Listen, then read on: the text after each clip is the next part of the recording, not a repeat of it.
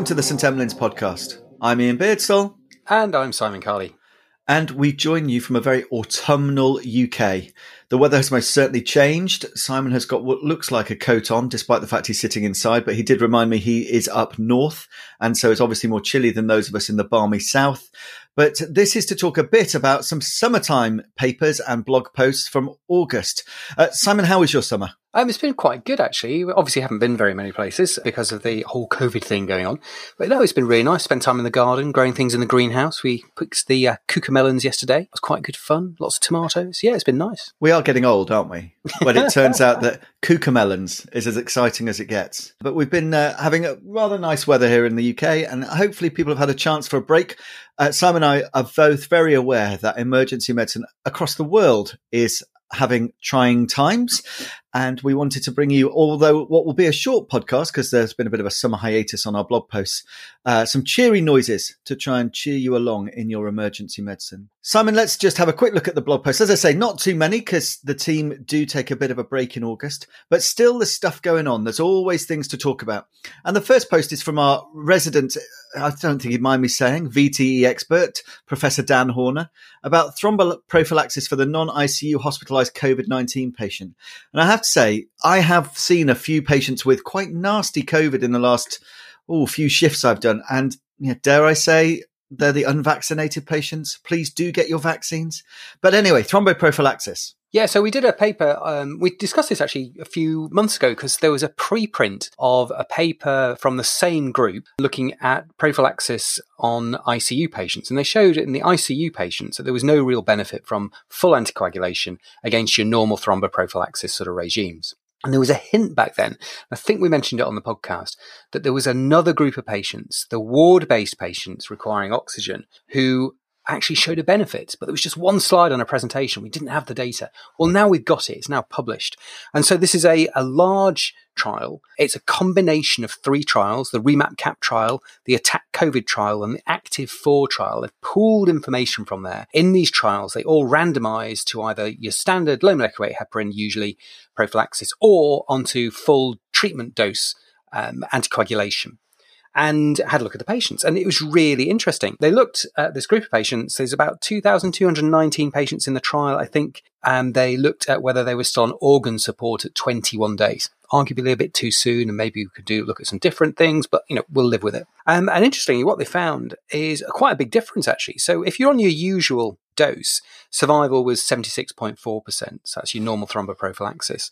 But if you went on to full dose anticoagulation, it went up to 80.2%. And that's very significant. And they also did some really clever Bayesian statistics, which I pretend to understand, which demonstrated that they were 98% certain that there is truly a benefit from full dose anticoagulation in this group of patients. So that's really quite interesting, I think, Ian. Just to be clear, this is the group who have coronavirus, COVID 19, and come in and are inpatients, but don't have proven clots that we're treating. Because we often do worry, don't we? That I had a patient just recently. This is the hypoxic patient who may or may not have a positive COVID test, who you're thinking, do they have a PE? But these are patients with we know have COVID. We haven't investigated necessarily for a PE, and we're giving them full anticoagulation. Did D dimers make any difference? Everyone talked a lot about the old friend, the D dimer. And we talked again. We talked about that on previous podcasts that people were using prior to these trials. D dimers is an indicator about what sort of level of, of uh, anticoagulation you're going to do. And actually, there is a signal in this study as well that the higher your D dimers, the more likely you are to get benefit from full dose anticoagulation. So maybe those people were right. Um, although now we have the evidence to support that. And of course, you're right. If, if we know somebody's got a PE, then you're going to treat that as a full dose anticoagulation, assuming that you can. But I guess also this does take away a little bit of that diagnostic uncertainty because if we're saying we're going to give all our patients who have COVID and are admitted therapeutic dose anticoagulation. Well, there's no rush to try and get these hypoxic patients through a CT scanner to try and prove they've got a PE, is there? We can just give them the treatment. We're going to give them benefit from their COVID and we're going to be covering them if there is a concurrent PE at the same time. Well, that seems logical, but I think Dan on the blog has put a couple of cautions in here as well, because this all sounds, as you say, absolutely great. When you get into the nitty gritty of how difficult it is to do this, and the you know in certain health economies at the moment, large numbers of patients coming through and achieving safe full anticoagulation in that group of patients is quite complicated, and also taking a balanced view about whether or not these patients are the right ones on an individual basis on their risks and benefits and possible um, adverse events that could come with full anticoagulation, whether they're the right ones to do. Although this could appear to be quite simple, let's just anticoagulate everybody. I think the practicalities of this are going to be quite difficult. And I, I, had a look at some of the national guidance in the UK at the moment, and it's still not totally adopted this. It's sort of suggesting that they go for full dose, I think, for young patients who are uh, oxygen dependent.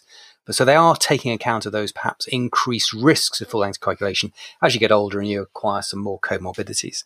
So yeah, I think there's still quite a lot of clinical judgment in this one, um, and one for a, a, little bit of a challenge for our inpatient medical colleagues. But in the emergency department, if you do have a patient, and as I say, I've had a couple recently who come in and you confirm they have COVID in whatever way you do, and they're hypoxic and they're being admitted, maybe that suggestion to the inpatient team, or do you think we should consider full dose anticoagulation? will just get them ticking over because. Uh, sadly for our acute care colleagues, they don't necessarily have the massive FOAMed resources that we're all lucky to benefit from. Gentle nudge, maybe that will help get your patients the best care they can have. Let's just talk about a second blog post because it's on the same, unsurprisingly, Simon, still more COVID. And this is about non invasive ventilation from recovery. So, non invasive ventilation, from what I remember, and I have to say, it's very interesting how soon we forget, isn't it? So, we had a bit of a lull with not many COVID patients at all. And I knew a lot about this about eight months ago. And now it feels like I've just forgotten it all. I'm trying to remember the name of Tocilizumab the other day. Couldn't do it. Anyway, a bit of refresher. So NIV for COVID 19. Good thing? Well, yes, is the, the headline answer. We could just stop there. But it depends on what sort you're talking about. So, this is the Recovery RS, the resp- respiratory support arm of the recovery trial, which we've talked about loads on the blog and the podcast before. And what they did in this group is they is a randomized control trial comparing standard of care, um, so normal face mask oxygen versus um, high flow nasal oxygen versus CPAP. And this is in patients who uh, were admitted to hospital with respiratory failure as defined by an oxygen saturation of less than 95 on 40% FiO2. So reasonably sick, actually. This was really interesting because there was a lot of controversy around non-invasive ventilation at the beginning. You know, did it make a difference? And we certainly spoke to our colleagues, didn't we, uh, Roberto, over in Italy, right back in March, the beginning of the pandemic, and they were using it a lot. And we weren't using it much in the UK because it was considered to be an aerosol generating procedure, which it still is. And there were concerns that it would spread around other patients, the wards and staff, etc., etc. Um, all of which are completely valid concerns we really did kind of need to know whether this made a difference. Um, and the other thing we saw a lot of locally, and I think around the world, is the use of high flow nasal oxygen, partly because actually we didn't have enough machines to, to deliver the CPAP in, in certain um, times, but we did have HFNO machines. Anyway, randomized control trial comparing the three things, and they're looking at an outcome of whether you're dead or on invasive ventilation at 30 days, and that's fine. So, headline figures Eh, mortality wise, if you had the standard of care, 45% died. High flow nasal oxygen, 44.4%. CPAP, 36.3. So really quite a dramatic difference. Basically, I mean, tells us what I think most people were doing. And actually, this trial didn't reach its target number because people, because actually people just started using it because they realized that it was so effective. But this is good evidence that what we thought we were doing right is correct. What's interesting is that high flow nasal oxygen doesn't have that much of an effect.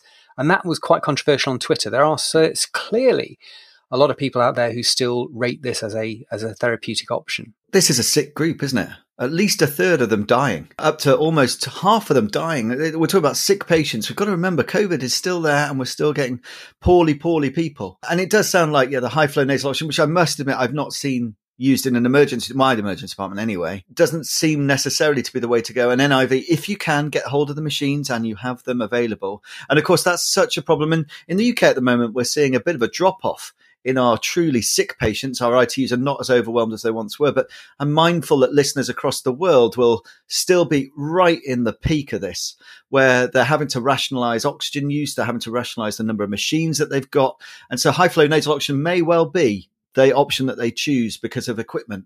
But from this trial, and we can't say enough that we think the recovery trial is a good thing. Uh, it seems that NIV is the way to go. So from August, it seems there's a suggestion that therapeutic anticoagulation, non invasive ventilation for the sick patients are the good ones. Yeah, and just to add on that, one of the conversations that did come out of Twitter about that trial was high flow nasal oxygen can still be used for patients who need to take a break from the CPAP or for other reasons. So I think we'll still see it used, but not as the main modality. So that's our COVID 19 update for August. And just one other blog post to talk about from the month, but really important. And this is about our next generation of consultants. It's about our trainees. It's about how we look after them. It's about how we teach them. It's about how we train them. And this is from the EMTA survey. Now, the EMTA in the UK is the Emergency Medicine Trainees Association. And this is the survey that they send out every year. And this is the results from the 2020 survey. And I know, Simon, you've a lot to do with teaching and training, both at deanery level and GMC level. And I'm a college tutor in Southampton. So we do have a lot of involvement with trainees. Did you find this a positive read, or there's still work to be done? there's plenty of work to be done. Is it a positive read? Yes, because it's always good to get information out there. And we see a lot of surveys applied, and you know you can get survey fatigue, particularly if you're a trainee these days. But actually, this is an important one because it is exactly the group of people who we're trying to develop into emergency physicians of the future. And perhaps it tells us a little bit more about their experience. So there's lots of information on here. You should go and have a look at it. But there's a couple of headline stuff that I um, thought would be really interesting.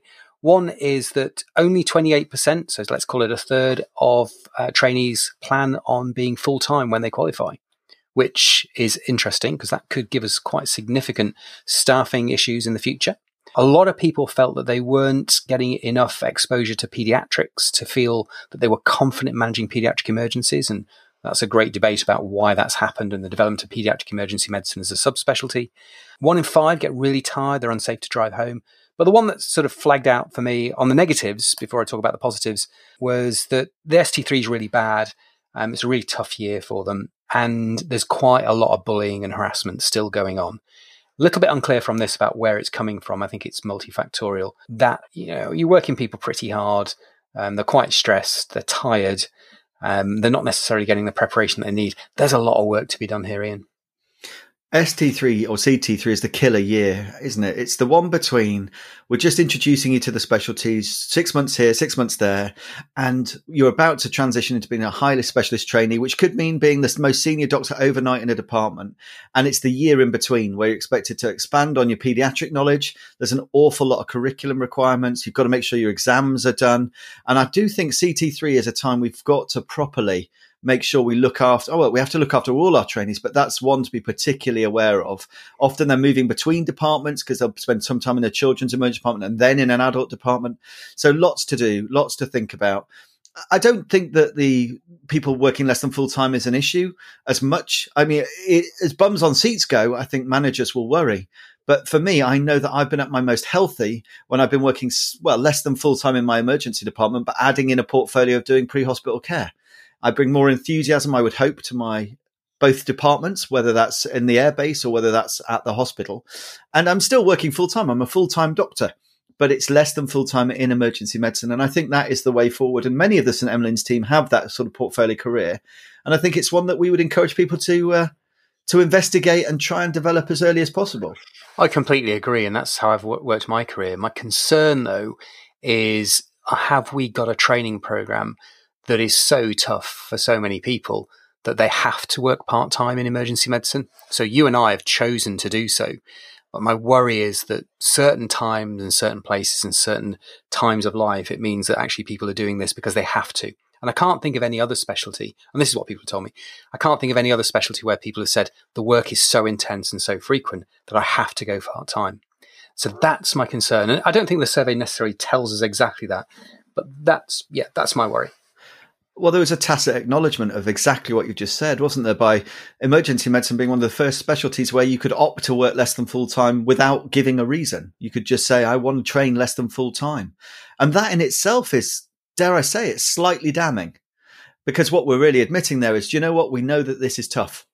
And therefore, we're going to say you can just work less than full time if you want as opposed to the old reasons where you kind of had to be an Olympic rower or having a baby or, you know, one of the other highly physical activities that we subject ourselves to. So there is still most certainly work to do. And as consultants, I think it's our, we are beholden to make sure that we look after our trainees as best we can. We have to be realistic about the, what the job is for the future and just maintain some balance about what this job really is about Yeah, and the positive I was going to put at the end of that um, fits with that. It's quite good to hear that many people on the survey thought that they were getting good help from their educational supervisors. So it sounds as if um, around the country the consultants are doing what you're saying, Ian, and that's a positive, and we should continue to do so.